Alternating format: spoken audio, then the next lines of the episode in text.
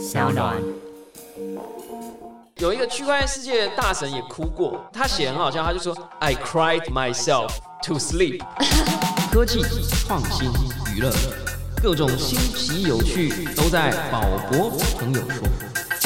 嘿，你听宝博朋友说了吗？Hello，欢迎来到宝博朋友说，我是葛如君宝博士。今年啊，因为疫情啊，我们延后开学，也延后放暑假。根据教育部公告呢，高中以下的学生啊，暑假从七月十五号开始放啊。那我们这一集首播呢，就是要来迎接暑假的哈，Summer！恭喜各位学生迎接暑假的到来。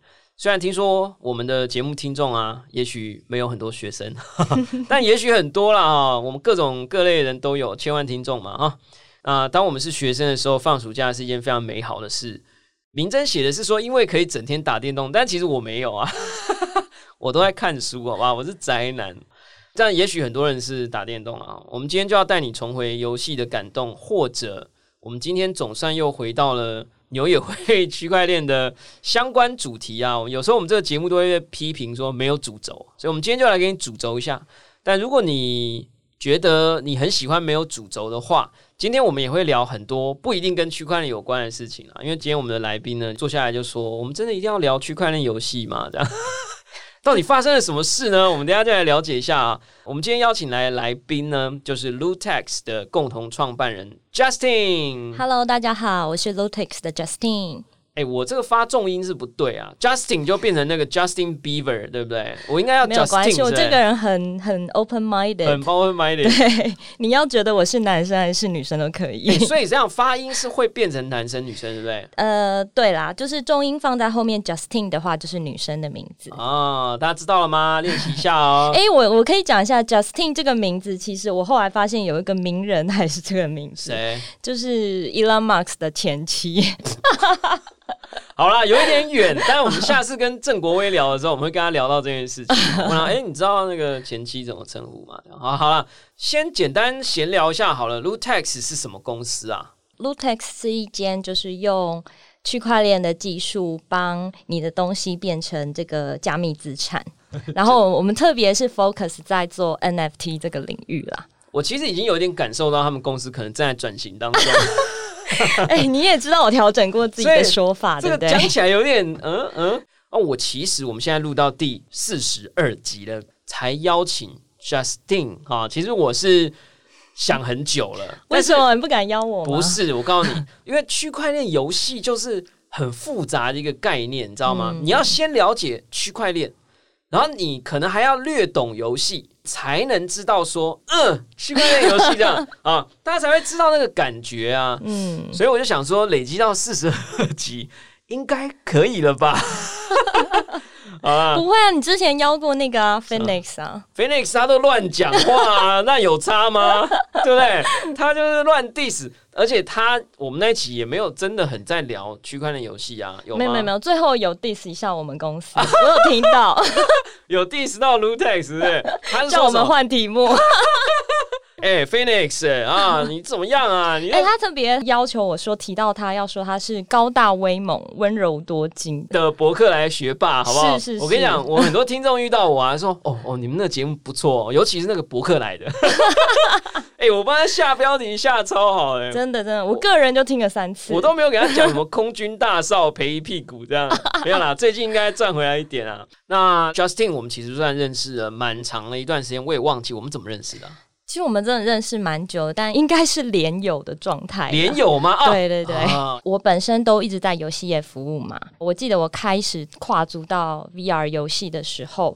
好像我不晓得是你先加我还是我加你，反正我就看到有一个人在做 VR 的，一定是你先加我哦。好，OK，毕竟我现在在你节目嘛。对呀，是不是？对对对对，我就觉得哎很有趣，就常常在看宝博他分享一些有关 VR AR 的一些新科技的东西。然后后来当我也开始在研究区块链的时候，发现哎宝博也在讲区块链，我就想说天啊，这个人跟我也有太多的雷同了吧？怎么又是他？好烦呐，这样这种感觉啊。然后有一次。我们参加一个是 VR 协会的一个基地的开幕仪式，我那天才第一次认识你。哦，我知道了，在对 Tava，我到现在印象都很深刻啊，就是呃，你就问我说我是谁嘛，我就说我最近写了一篇文章，是一级玩家懂区块链，然后你就非常非常惊讶，就说什么？原来那篇文章是你写的？对我想起来，我记嗯得，因为。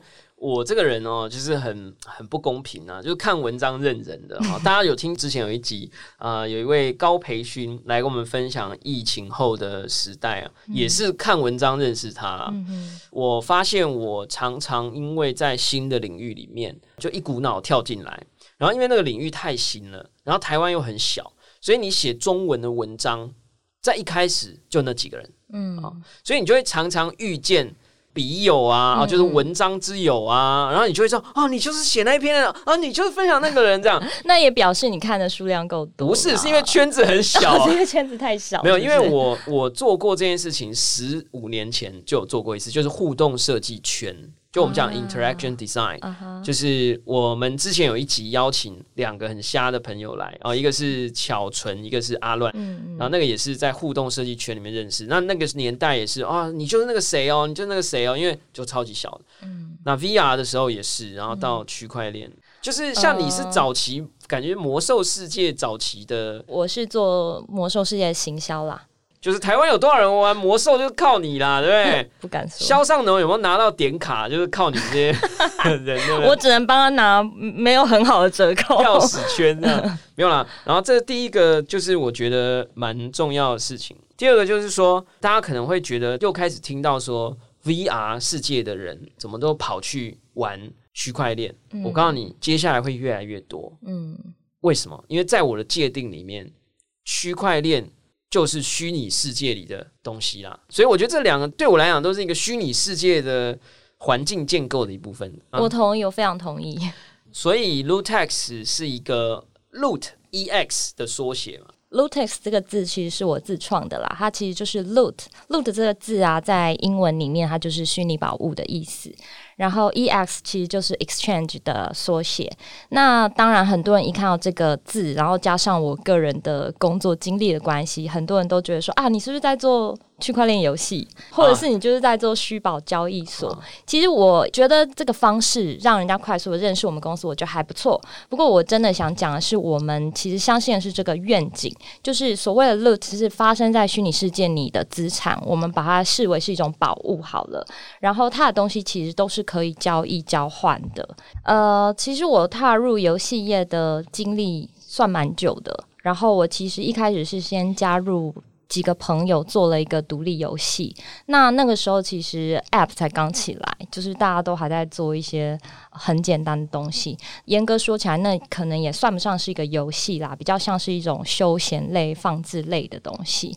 但是因为太少竞争者，所以那时候一做就成绩还不错。就爆红了。你说是哪一个？超理吗？还是什么呃，Muse Puppy。Muse Puppy 嗯 Muse Puppy 一一年到一二年啊？对对对对，那时候因为那个智慧型手机才刚起来没多久嘛，然后才开始三 G 变成四 G 的时代，然后那时候大家做的那个 App 游戏都是很简单。放置型游戏是什么？呃，我所谓放置型游戏，是因为那款游戏是有点像以前有一款很红很红的放置型游戏，叫做 Talking Tom。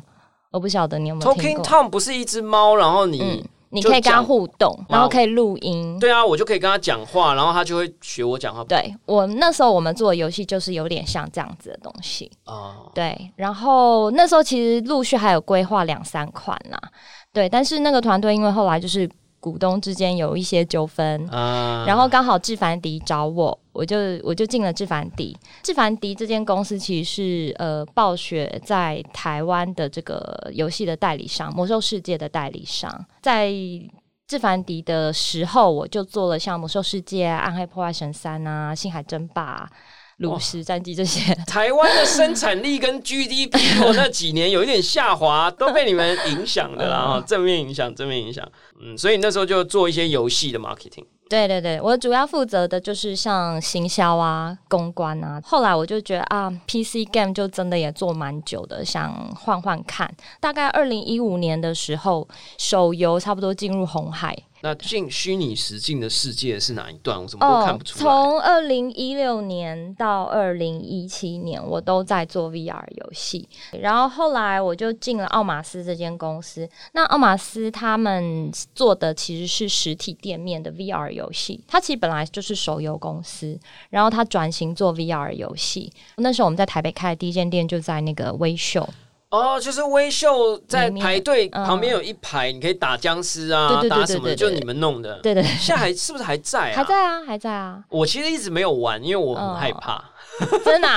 你下次跟我去玩，我带你去。大家就会在里面尖叫这样子啊！我不要我。它有恐怖游戏，也有比较有吗？有恋爱游戏吗？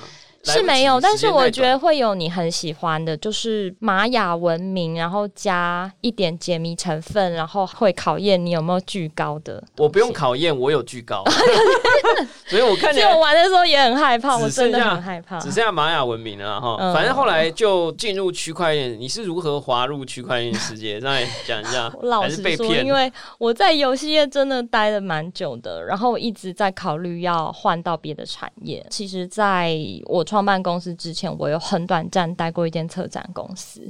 我进了策展公司之后，我才发现我真的是还是比较喜欢有关虚拟软体这样子的公司。所以后来我就认识了我的 co-founder David。对，那 David 因为他是连续创业家，是比较 focus 在一些新科技的东西。他那时候很想认识游戏人，我们的朋友介绍我给他，然后他就问我说。哎，你有玩过 Crypto Kitties 吗？我说哦，我知道啊，可是我觉得它不是游戏耶。他就说，可是他很想做区块链游戏，然后我马上打消他的念头。我跟他说，做游戏你的团队不可能小，就是你至少要有三种角色存在，就是有游戏企划，然后有美术，然后还有城市设计。对，所以它比较难，是一个小的团队能够支撑的。不过。讲这句话也有点不公平啊，因为其实台湾也蛮多独立游戏团队是真的很小，那他可能就是我本身的城市设计，然后我又身兼企划这样子。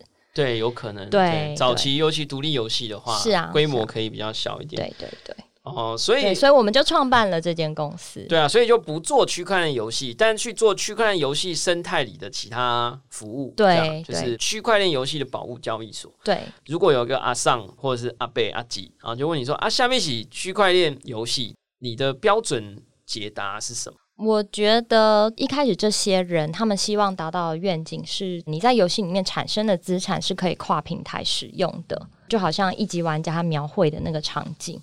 可是因为第一个底层技术还不多嘛，再来就是现在游戏也还不够好，所以很难达到这件事。然后再者就是也是现在比较严重的，就是呃大型的这些传统游戏公司，他们其实是反区块链思维的。所以我会说，现在所谓的区块链是都是游戏加区块链。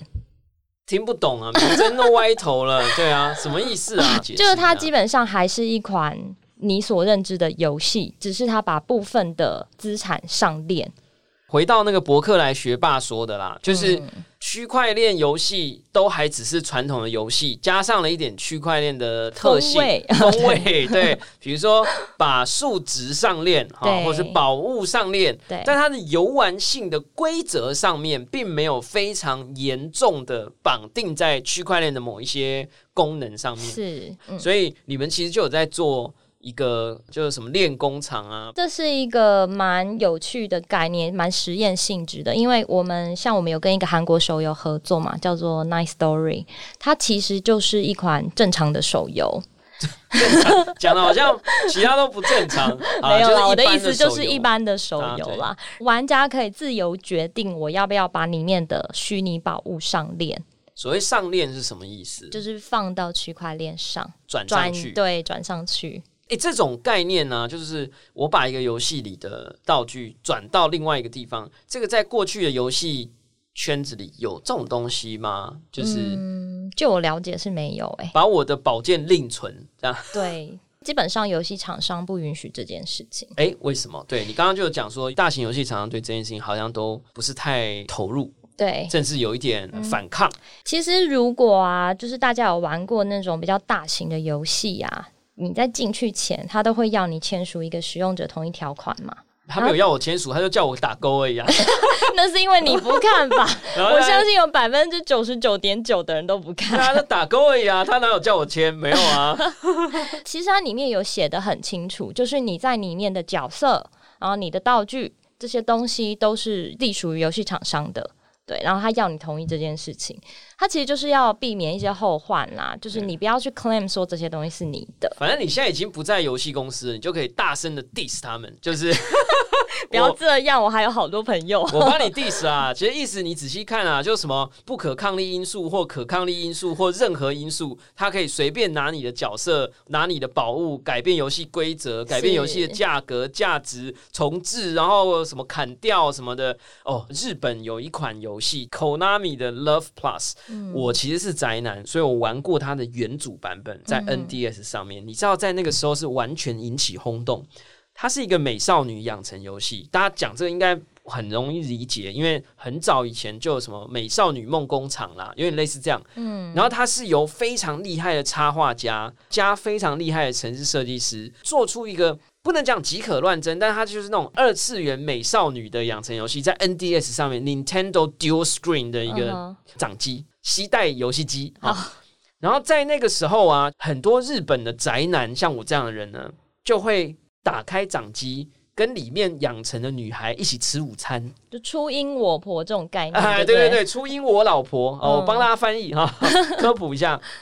然后还有人好像要办什么结婚典礼之类的，他们就真的觉得她就是我老婆，一起吃饭啦，回家要打开跟她说晚安啊。然后那个少女在里面会有各种反应，她可能会说啊，我今天好寂寞啊，或者是说啊，你可不可以点我一下还是什么？我不知道，因为是触控荧幕啊。I don't know，我我后来就没有玩了，好不好？那一款游戏好像陆续出了很多款啊，PS4 好像也有。然后呢，我们刚刚讲这一款叫 Konami Love Plus Every 不知道。手游是手游，是不是？他后来移植到手机上，移植到手机，然后应该爆赚钱啊？奇怪，我记得他有超多铁粉，然后他们就去下载，然后又把老婆移植上去，这样 就可能把记忆转移，这样类似啊，或重养一个这样。然后前阵子这个游戏宣布倒闭，嗯，就科纳米就把这个游戏给关了，对。然后你知道日本 Twitter 上面的那些 爆炸爆炸，然后就是一片哀嚎。你知道我老婆呢？听说啦，就玩这款游戏的人，他们很热衷于帮老婆拍照啊。这个老婆吃意大利面啊，给她拍照，就是它是一个三 D 世界嘛，然后就转一个有那个镜头啊，因为他在虚拟世界里嘛，然后转一个镜头 zoom in 啊，然后哎呀这个角度好啊，然后男友视角对男友视角对，然后呢就给他拍照。好像拍照顺便还要耗什么能量点数什么的啦，还要氪金呐。纯照片可能你如果是什么等级，他当然觉得那是他老婆的照片嘛，对吧？对，这个游戏关闭伺服器，一片哀嚎。连上游戏之后，发现老婆的照片都不见了。哦，你知道我那时候看了，我就心有戚戚啊。虽然我没有宅到这种程度啊。但是那真的很崩溃吧？哎，你是游戏圈的，你跟我们解释一下那是怎么样撕心裂肺的感觉，好不好？呃，其实啊，在我还没看到这则新闻之前啊，我真的刚好就遇到有两个人跟我讲过这件事。老婆不见了。对他其实不是讲这款游戏，第一个是一个游戏厂商，他做的是这种美少女卡牌游戏，一个日本的，他就说他也打算想要把他游戏关起来。他是老板还是？他是老板，他是老板。你认识的是 日本日本的游戏公司卡牌游戏公司老板，对。然后他想把它关起来，哦哦。对，然后可是他也知道有 NFT 这个技术，然后他告诉我说，他很想要给这些玩家一些福利啦，因为他打算要关了嘛。可是他这游戏已经经营三年半，然后其实。Active user 还是有一些，虽然没有很多，然后只是因为他赚的钱已经没有办法 cover 他营运成本，所以他必须要关嘛，就是每个商业人士都要有的。产品生命周期是是是，所以他在想说，给他们一个机会，就是我可以问这些玩家要不要把他的这些美少女卡牌做成 NFT，就是把它放到区块链上永久保存，不可篡改。对然后只要这个区块链没有消失，你的老婆都还在。对对对，所以我们会跟他们之后有这样的合作啦。哦，所以这不是一个 sad story，我以为你要讲一个悲剧，就是说 后来喝了两杯酒以后呢，他还是按下了那个暂停是不是我先说一下，这个是游戏厂商的角度，然后第二个角度是真的，我也刚好认识一个游戏玩家，然后他刚好玩的也真的都是美少女款的这种，然后真的很爱这种有老婆的这种感觉。有一天我就跟他聊到这件事情，他就说什么要是真的可以把游戏里面的角色就是永久保存起来，他觉得非常需要啊，他就是很想要这样的东西啊。那你没有问他，你就截图放在自己的电脑硬碟存起来，低潮吗？但是其实对他来讲说，这个东西很难保存，会很容易找不到。明真歪了头，但其实我同意，因为像我自己的一些以前的档案，其实都很乱，对，然后我又很怕那个传到 Google，就是他给我偷看，嗯所以我就存在某一颗，我也不知道是哪一颗硬碟。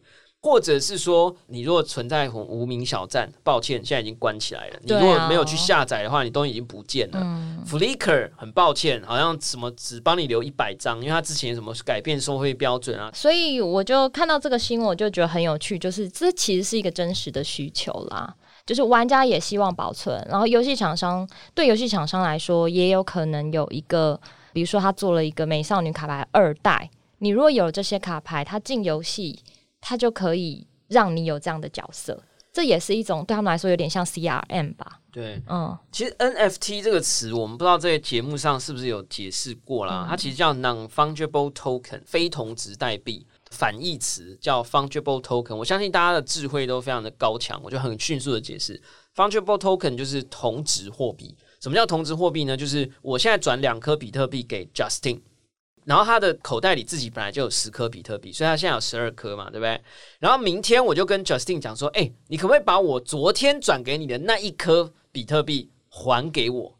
很抱歉，他十二颗比特币里，他不知道哪一颗是我昨天给他的，什么意思呢？也就是在比特币这种币就叫做同值货币，每一个币都是一样的，有点像我们现在给你十块、二十块，每一个十块是上面除了纹路跟刮痕之外，基本上是没有编号的。是，所以每一个十元是相等的。嗯，你今天给我二十，我明天要掏十块还你，你不会去在意那是我的十块还是他的十块，对不对？但是所谓的非同值货币的意思，就是说币币不相同。是每一颗石块从宝博士这里出去，就有我的量子气息在上面，这样 它就有一个不可篡改的编号。所以呢，当我把宝博士的两颗石块给 Justin 明真，就可以因为觉得宝博士的节目很好听啊，然后呢，他就想要去跟 Justin 买宝博士昨天给他的那两颗石块。那那两颗石块的价值就不可同日而语啦，对不对啊？有点这种感觉啦。嗯那很多人都会呛我说啊，这就跟钞票上的编号有什么不一样？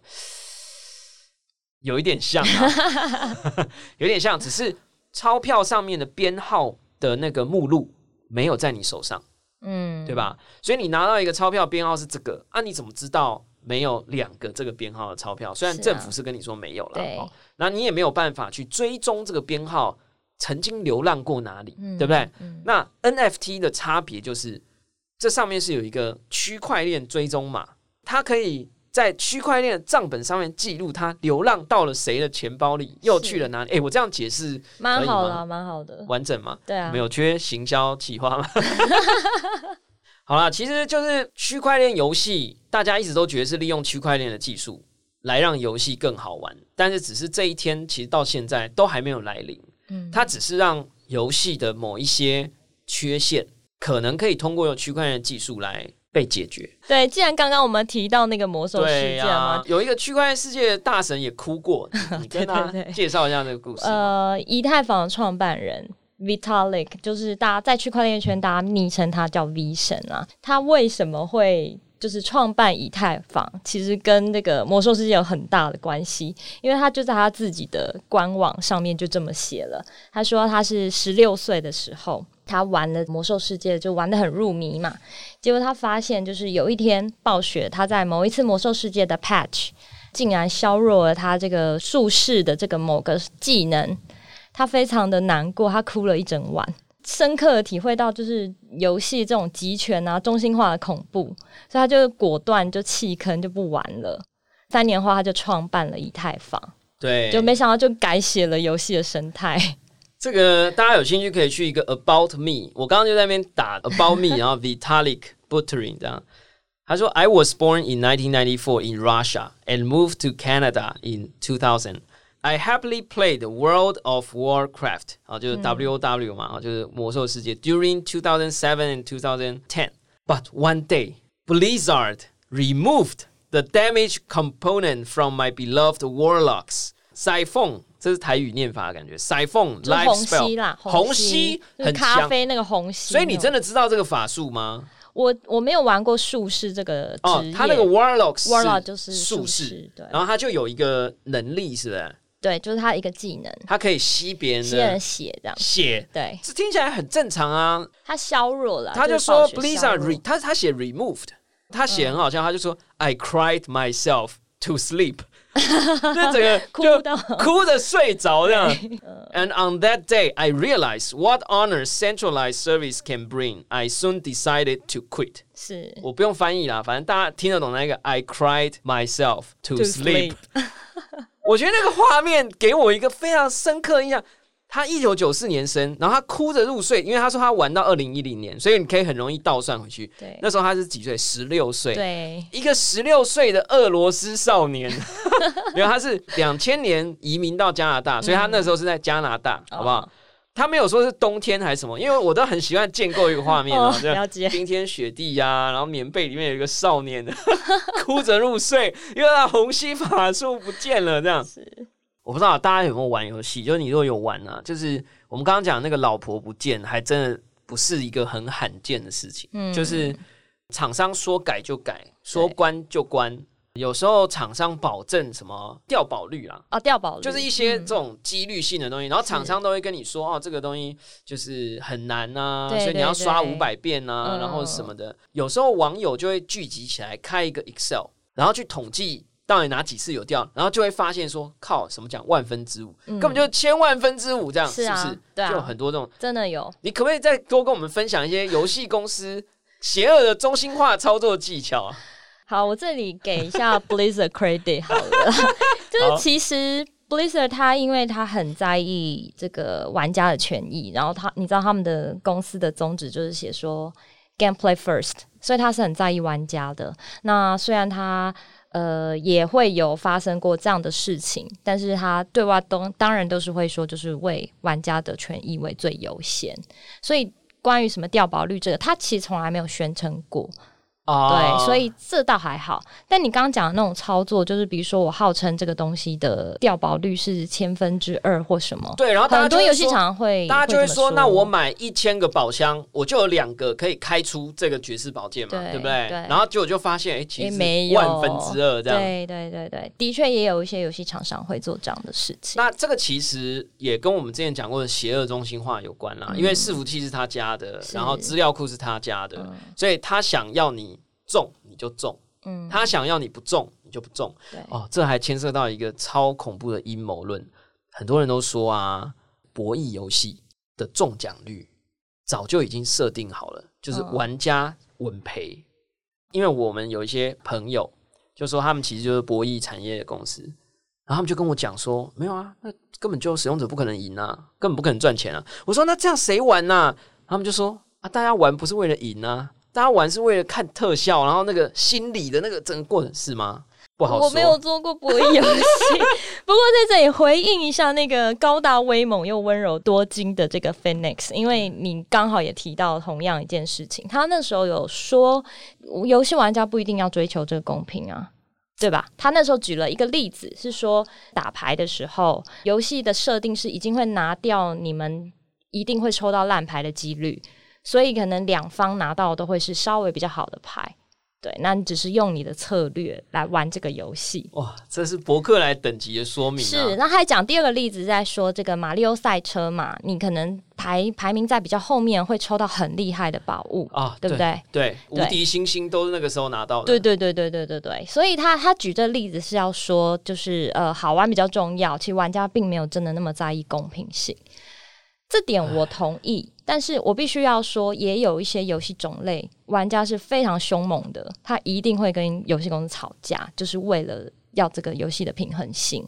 要不然，为什么像暴雪啊、像 Riot 这样的公司，一天到晚在做 patch？因为他们就是会被玩家反映说：“哎，你的某一只角色，他的某某技能太强了，这样子我跟人家 PVP 的时候打不赢。”对啊，那这会影响他游戏的体验嘛？嗯，哎，其实你刚刚讲到一个长年以来的 debate 啊，就是人到底想要什么，市场到底想要什么？大家会不会嘴巴上讲说哇要公平啊、透明啊、不可篡改啊？然后你你跟他说那要多付钱哦 老婆若要活着，多氪金两百块，然后他们就说嗯，那算了啦。所以我我可以分享一下我观察区块链游戏这大概两年多的经验啦，就是我认为区块链游戏现在还是比较适合在那种开放世界类的游戏存在，比如说像 Minecraft。这种类型的游戏，原因是游戏公司对于这个游戏它没有很严谨的规定，然后它是非常开放的世界嘛。那里面你要怎么玩，你要怎么收费，或者是什么道具怎么合成，这都是玩家去自由的决定出来的，甚至它也可以让玩家去开私服嘛，对不对？所以这种东西，我觉得它就是应用区块链技术，我就觉得还蛮合理的。但是如果说是像涉及游戏呀，或者是 RPG 啊，特别是有点类似互动式电影的这种游戏，像《赤足的还愿》这种就互动式电影，这种游戏我就觉得不需要用到区块链技术，就是说它。不会是一个革命性的替代性的改变。嗯，我觉得它会是一个新的种类哦，就是可能什么以前我们讲 RPG 啊，一个游戏种类 ACT 啊，那它可能就会出现一个 BCG Blockchain Content Game 的。对，它的确是比较适合是我们讲 UGC，就是使用者去产生内容这样的游戏。那这种游戏通常就是比较开放类的游戏。大家已经听懂什么是区块链游戏了啦，可是大家可能还不知道这个严格啊，就是说，好，那区块链游戏从这个世界上诞生了啊，有个男孩哭了去睡，然后隔了几年之后就出现了这个技术，然后就有人把这个技术拿去加强了游戏世界里本来的一些有人觉得不好或不公平的地方。那很多人就会想啊，就是其实这一段时间也经历了很多的过程，包含你刚刚讲 Minecraft，就有一家。公司区块链公司叫 Engine，E N J I N，嗯，他们好像拿了三星的钱，就他们好像推出了什么 Minecraft 上面的什么，你可以储存 Engine Craft 啊，对对，Engine Craft，嗯，所以也让听众朋友了解一下，这样子你这两年眼看楼还没起。楼也还没塌，然后呢，我我还看到一个很有趣的，就是说有人最近统计区块链游戏到底有没有搞头，然后就有一篇说区块链游戏真能赚钱吗？看这三款游戏玩家赚了多少钱，这样对，这就很有趣啊！你看迷恋猫的中位数价格，就是所有的几十万只猫，二零一七年底是二十五万美元。然后现在价值中位数了哈，二点七一，嗯，对，对，就是大概一只大概五六十块，哎，一只虚拟的猫，它就是一张图片，网络图片而已，哎，宝博，你不是花过六千块买？对啊，去看我的文章好吧？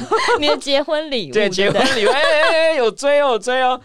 就是，然后现在一只平均六十块，比一个便当还贵啊！然后对不对？然后我还买过那个，我现在口袋里还有三十五只，其中有两三只是几千块，你可能大家就会觉得很奇怪，对不对？然后 Gods on Chain 是上面的一个卡牌游戏啊，有点像那个炉石战记什么宝可梦卡牌的区块链版，就每一张卡的。都是注记在区块链上面验证，不会有伪造的。是玩家购买百分之四十六的玩家从中购买有获利。我只知道我曾经赚过三个以太币哦，你那真的是 legendary。对啊，但我没有在你们平台上卖掉，那太可惜了。然后说有一名玩家通过交换 Gods on Chain，他很奇怪的名字，就 Gods 就是很多神，然后 On 是 U N，然后 Chain。就是区块链那个 chain，然后加没有被绳索链住的众神们哦，真的吗？哎，你这翻译很不错的。不要，他是想要挣脱这个链吧？不是吗？On chain 这样不是啊？的卡牌，他赚了五千美元。那我那三个以太币是多少美元啊？如果是低价的时候，大概两百美金的话，我是六百美元。但如果是以太币最高价格时间来算的话，我那一张卡牌三个以太币也是几千块美元呢？是啊，是啊，是啊，对不对？很夸张呢。嗯。然后有的加密货币玩家就靠买猫卖猫，买低卖高，赚了七十万美元以上。嗯。跟我们讲一下这个世界从二零一七到现在，这个你想得到的啦，就是给我们一个 overview，就是一个。身为在这里面，然后你们慢慢从泥沼爬出来，然后决定要，对不对？不要再来搞猫了，这样好之类的，你可以跟我们讲一下。其实 Crypto Kitty 它是二零一七年大概十一月的时候推出，它是以太坊的第一款区块链游戏。但其实它也没什么游戏性啊，你就是买猫，然后你可以在有另外一只猫就可以交配，再生出一只新的猫。那因为它每个呃它的应该说，Generation 零是有限量的这样子，然后大家就是会去交配嘛，生出新的猫再卖掉。每一只猫都有一个独一无二的 DNA，对对对在区块链上，然后它的那个图像，对，会用城市码去产生出独一无二的长相。对对对对。然后因为那时候一推出，就哦，以太坊非常轰动，那时候还整个拖累他们的交易速度嘛。这应该如果熟悉以太坊的观众应该都知道这件事。然后就因为它打开了 NFT 这个概念，很多人就开始做类似的东西，然后各种动物园什么都有，什么以太熊猫啦，对呀，什么以太狗啊，什么都有，以太蜥蜴啊，对。后来有人就觉得说，哎，既然他可以做这样的东西，我是不是可以看看，比如说像卡牌类的游戏？所以像高商圈，他也算是蛮早期就说。就是要做这款游戏，卡牌类游戏的钱蛮多的嘛，像魔法风云会啊，然后什么宝可梦卡牌，对对对对对对。那时候高尚圈他在募资的时候，其实我记得他大概募了六百万美金吧，三天还是？其中可能有我的零点二以太币这样。真的，那么早就参加？当然，不然我怎么抽得到那三颗以太币 Legend 传说卡牌？好不好？厉害厉害厉害！其实我也忘记了怎么来的，会不会是有人送我的？嗯，对我可以。回去追溯一下啊。接着就开始有一些 RPG 出现，像有一款也蛮有名的，叫做 My Crypto Heroes，它是日本的一个游戏团队做的，它到现在都还是以太坊第一二名，长转军。对对，长转军，他们就是很像卷轴式的这种 RPG 游戏。你有玩吗？我玩了一下，但老实说，就是不好玩。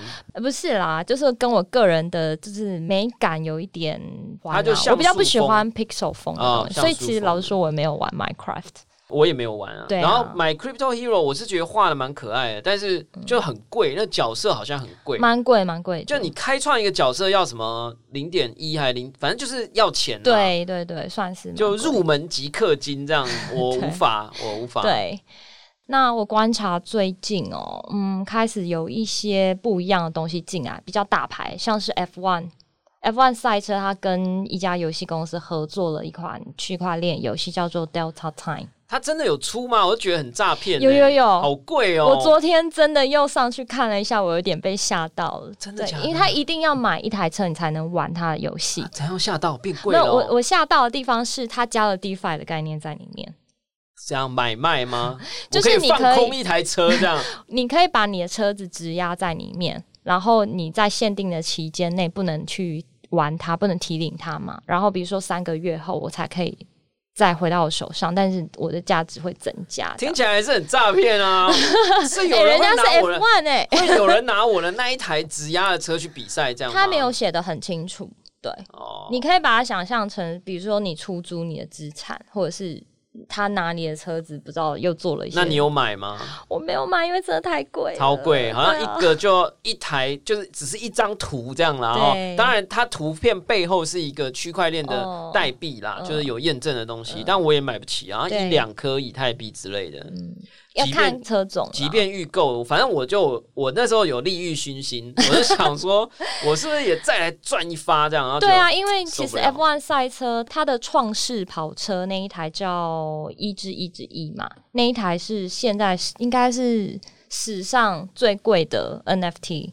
当时卖了四百一十五颗以太币嘛，然后以当时的这个汇兑价结呃结算成台币大概是三百多万。很恐怖啊！有币的人想的真的跟我们都不一样。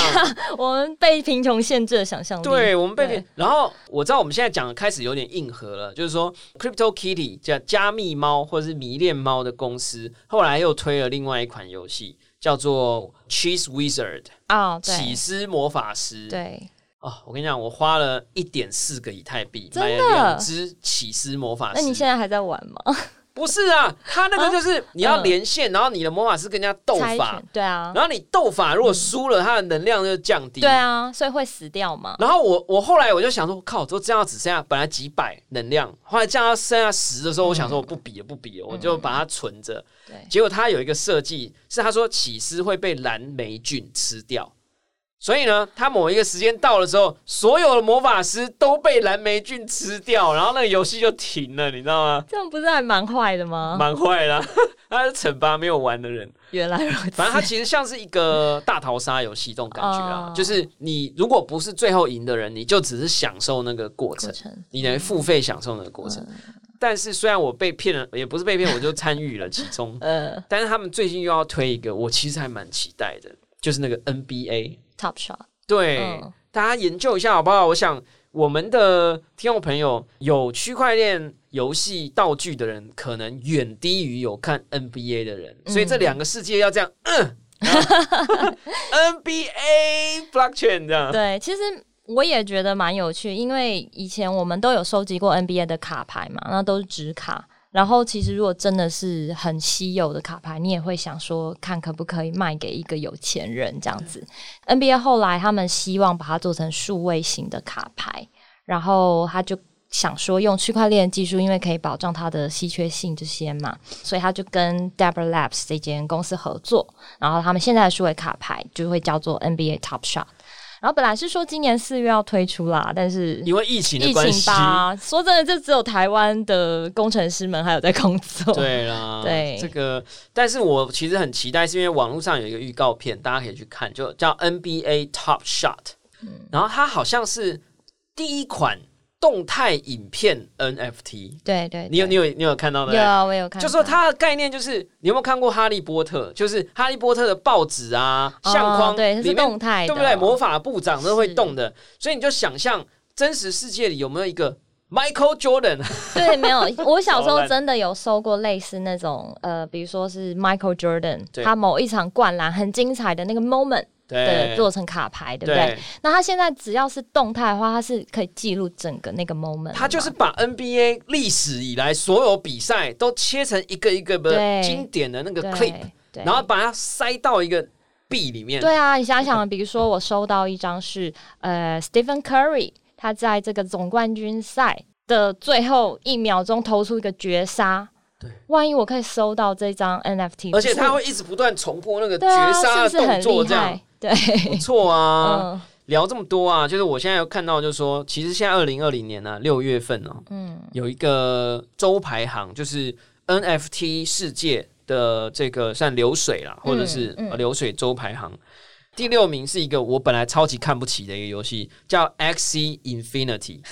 你知道那个游戏吗？就一次长得很像鱼，然后会动的。对，那是六角恐龙。哦，那是六角恐龙，那不是鱼哦。六角恐龙也是一种鱼啊，它是一种真的生物哦。大家可以去 Google 一下什么叫六角。打六角恐龙，对，就可以找到。超级可爱。这一集最重要的收获 没有。然后我又买了一只戴眼镜的，就长得很像我的。然后我就一直放在钱包里面，我都没去管它。它好像要去战斗，是不是之类的？战斗。然后它竟然流水到第六名了，哎，我本来觉得不会成功。然后他还拿到。游戏公司 Ubisoft 是他们的育成加速器。对，我跟你讲，大家不要觉得区块链是游戏五个字好像是一个骂人的话，或者是一个脏话，或者是一个势必会失败。我告诉你错，早一点进来这个世界体验一下。为什么？因为有很多公司虽然很讨厌它，但也有很多公司很挺它。是，像我们刚刚讲，三星其实已经在布局了，Square Enix，Square Enix，然后 Sony。其实也有有些布局，对，也有也有这块的布局。然后 PS Five 还没有宣布，但我认为应该可能会有些游戏，它有写在专利里面，有写在专利里面。然后呃，Ubisoft 出了一堆什么彩虹六号什么，我已经记不得了啦。嗯反正这一堆很屌的游戏很多啦都是他，Watch 出的。Watch Dog、Watch Dog 刺客教条，刺客教条，对 Assassin's Creed 啊。总而言之啊，就是像我们刚刚讲，Axie Infinity 就有加入 Ubisoft 的育成行列。对，然后第五名是一个叫 Decentraland，我们跟那啊个 Phoenix 有在聊这个，他就说他没玩，你有玩吗？我玩了一下，就但对我逛一下的电脑负担很重，就是一直风扇会吹。对，很可怕，我好怕我电脑烧掉。大家可以玩一下嗯啦，然后，但最近这一种所谓的虚拟世界版的 Minecraft 有一款是艺术家很爱玩的，叫 Crypto Voxel。嗯，我们现在都讲太多专有名词，就是我刚刚已经提醒大家，就有点硬核。然后第四名是 Ethereum Name Service ENS，这个我们不管，它不是游戏，它是一个网域名称代币。是然后第三名就是 Crypto Kitty，第二名 My Crypto Hero，简称 MCH。我后来发现大家都用简称 MCH。MCH。第一名完全没玩过哎，这是什么？Brave Frontier 哦，Heroes，、这也是 My Crypto Heroes 的那间开发商，新游戏是他们跟 Brave Frontier 就是 crossover 的这款游戏。Brave Frontier 是什么？其实它本来就是蛮有名的游戏，叫《勇者前线》啦，哎呦，算是比较老的一点游戏。哦，希望透过区块链再生，对不对？对对对对对对对对，然后呢，我们就看到它又有一个，就是说，如果不要去说是游戏的话，全部的我们刚刚讲 non fungible token 的 project，嗯，排行目前六月份前六名，第六名我没听过，不讲了。第五名叫 Crypto Punks，竟然还有人在玩，哎、真的好久以前哦、但它的曲线是已经下来，我们就不要理它。然后还有一个叫 The Sandbox，、哦我也没玩过它其实就是像 Minecraft 一样。然后然后有角色，你还可以戴帽子什么的，对不对？都是方块啊，小对，方块。它也是方块，但它的 pixel 比 Minecraft 再小一点，所以看起来没有那么方块比较，精致，比较。精致一点点。对，但我不喜欢方块，所以我还是不喜欢。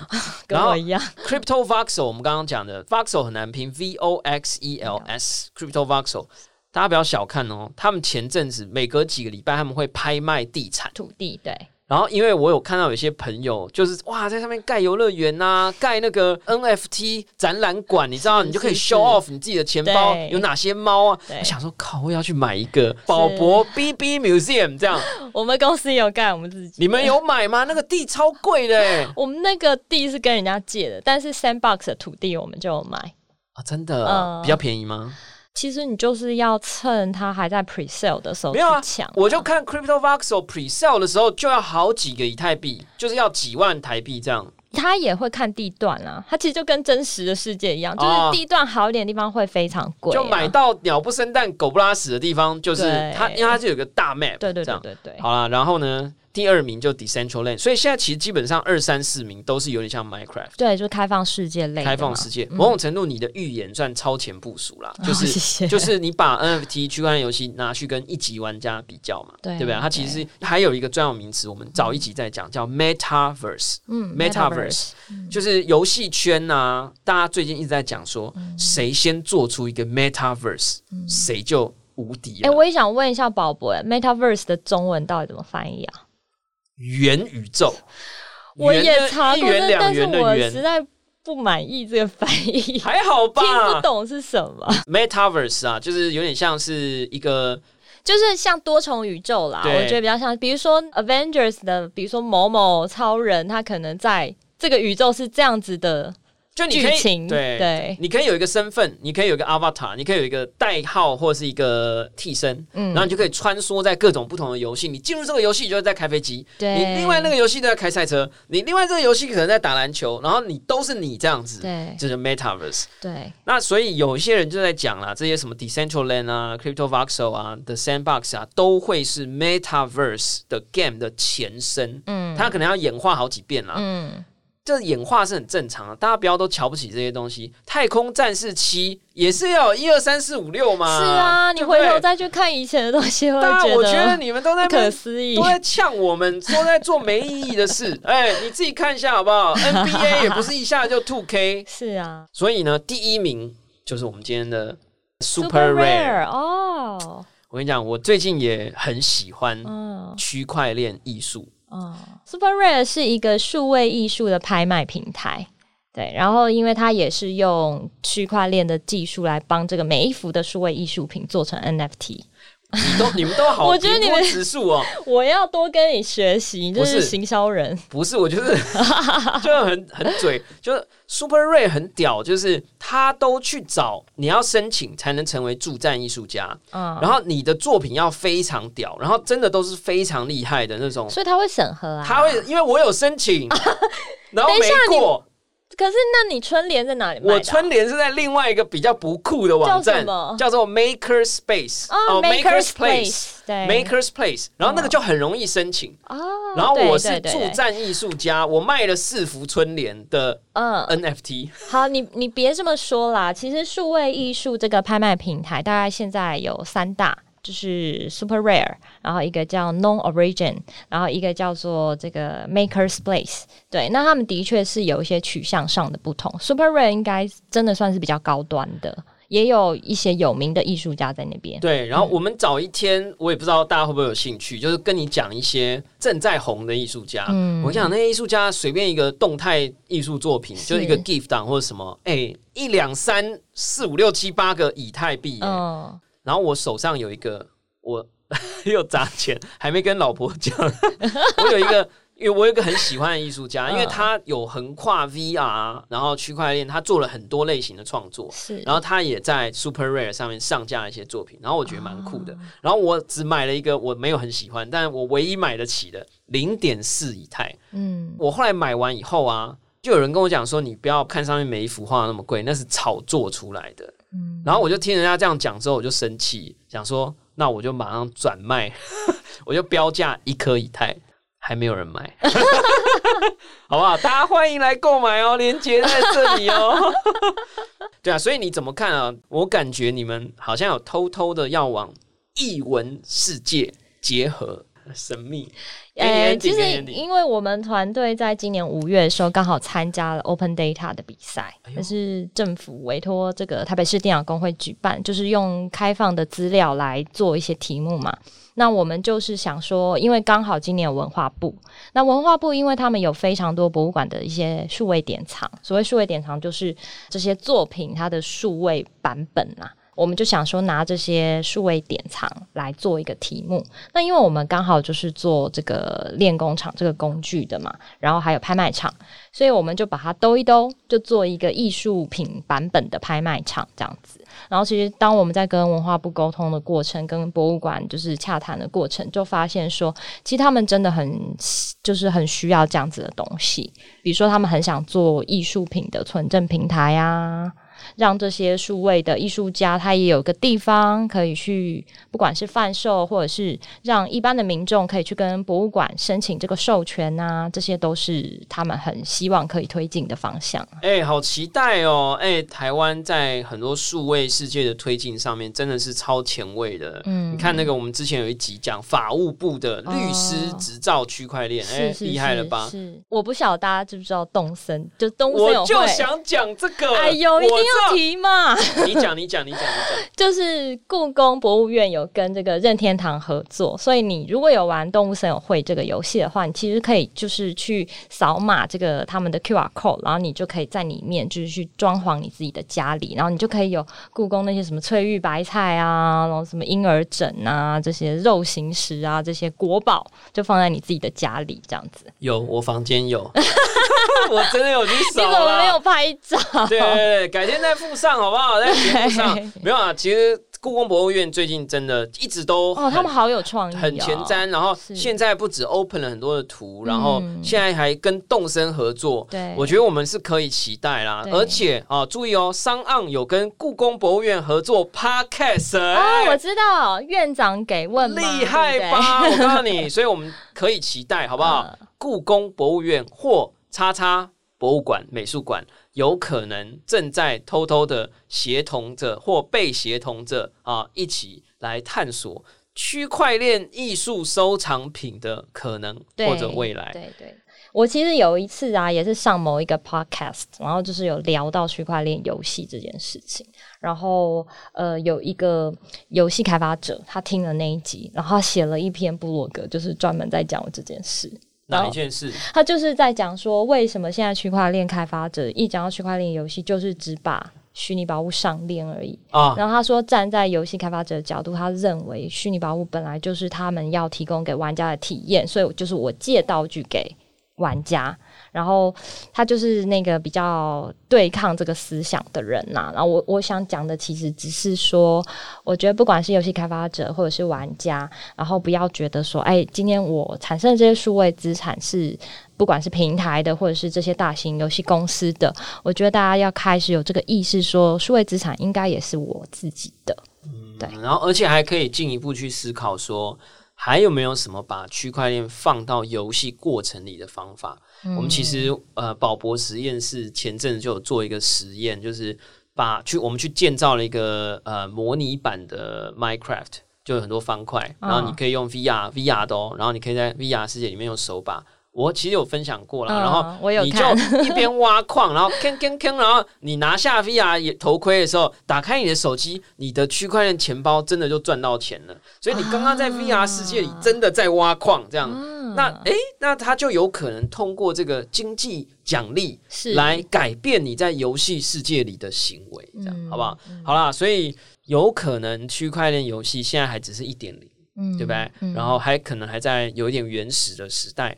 但是有很多的公司或者很多的新创的团队，还有这种游戏世界的老手啊，或者是这个常年的工作者啊，呃，其实也都慢慢的有在关注这一块，甚至是他现在这个触手呢，也开始张开出去，去接触不只是娱乐的，还有文化的艺术品等等。所以区块链确实大家可能听了会有点紧张啦，但是未来可能还有蛮多有趣的应用。大家可以期待。嗯，好啦，感谢收听今天的宝博朋友说，我是葛如君宝博士。如果你喜欢我的节目，欢迎点选订阅，下一集就会自动送上给你哦。不论你是在 Apple Podcast、Spotify、s o u n YouTube 或者其他平台听到我的节目，欢迎给我五星评价、按喜欢留言，或者按下小铃铛追踪订阅。到时候如果宝博士要来抽卡的时候，就会通知你一声哦。我们下次空中见，拜拜。快速掌握财经趋势。听就知道，听天下专属频道，让你掌握最新讯息不漏接。精准节目分类，给你更好的听觉体验。立即下载《天下杂志》APP。